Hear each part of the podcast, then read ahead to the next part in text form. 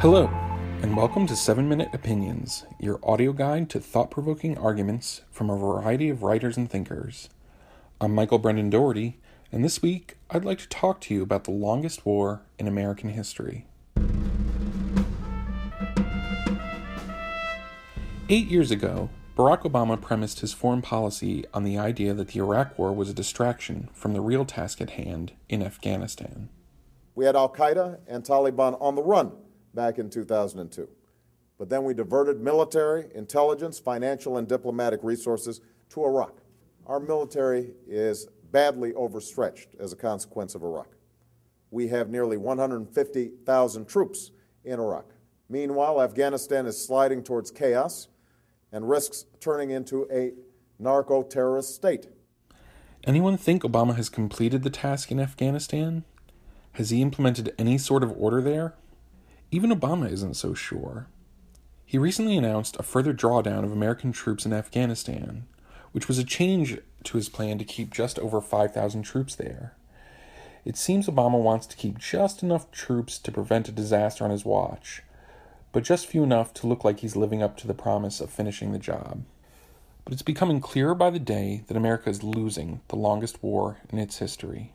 It removed the Taliban from government 15 years ago, now the Taliban is recapturing larger parts of the country, making governance of the nation's far flung regions from Kabul impossible, and it's doing the most violence it has in years. Afghanistan's civilian casualty rate this year is at near record levels.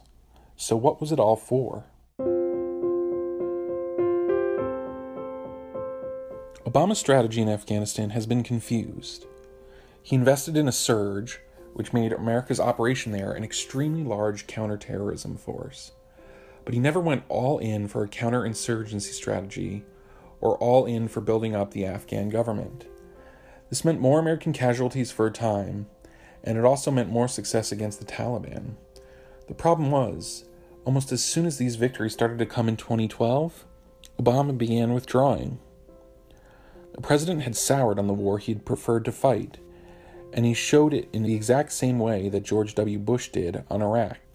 The much touted surge in Baghdad and Anbar province turned out to be less of a long term strategy for Iraq than a face saving strategy for America's eventual exit. Just as in Iraq, instead of routing an insurgent force, the Obama administration temporarily overwhelmed it and drove it into hiding in its traditional redoubts. As the drawdown picked up speed in 2012 and 2013, the Taliban regained their momentum and even some of their territory. Naturally, these gains eroded any efforts at preventing the governance of the country. Civilian fatalities rose, and the number of internally displaced persons in Afghanistan exploded.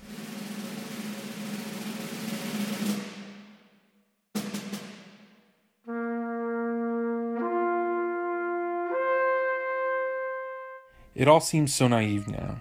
Obama premised the scheduled drawdown on the idea that it would create pressure on the Afghan state to improve the level of governance it offered and to reform itself. Even now, over a quarter of the administrative districts in Afghanistan are controlled by insurgent groups or at risk of falling into their hands. Opium production in Afghanistan has skyrocketed after a lull during the surge, and American efforts to help the Afghan government build proper infrastructure, electricity, schools, and a working military of its own have only been modest successes. Without a major breakthrough in halted negotiations with insurgents, there is no plausible ending where America gets out of Afghanistan entirely. Not without the Taliban putting the government in Kabul into mortal danger almost immediately. There have been some good faith efforts by Afghanistan's national unity government to root out corruption.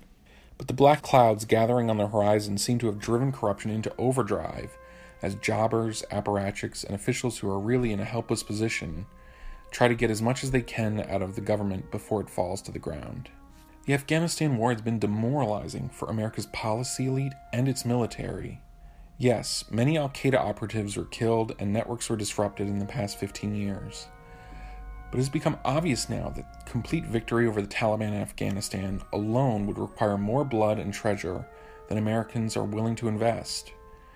Beyond that, it would require a much more difficult confrontation with America's long term ally, Pakistan, which has served as a near operating base for the Taliban. So instead, America's longest war will almost certainly end in defeat.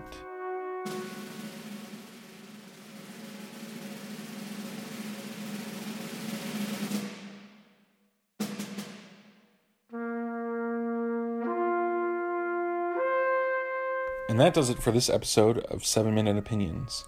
Look out for new episodes every Tuesday on iTunes or wherever you get your podcasts. For more of the week's selection of podcasts, including 7 Minute Explainers and This Week I Learned, go to theweek.com slash audio. And if you like what you hear, subscribe, tell your friends, or give us a rating or review on iTunes. I'm Michael Brendan Dougherty, and thanks so much for listening.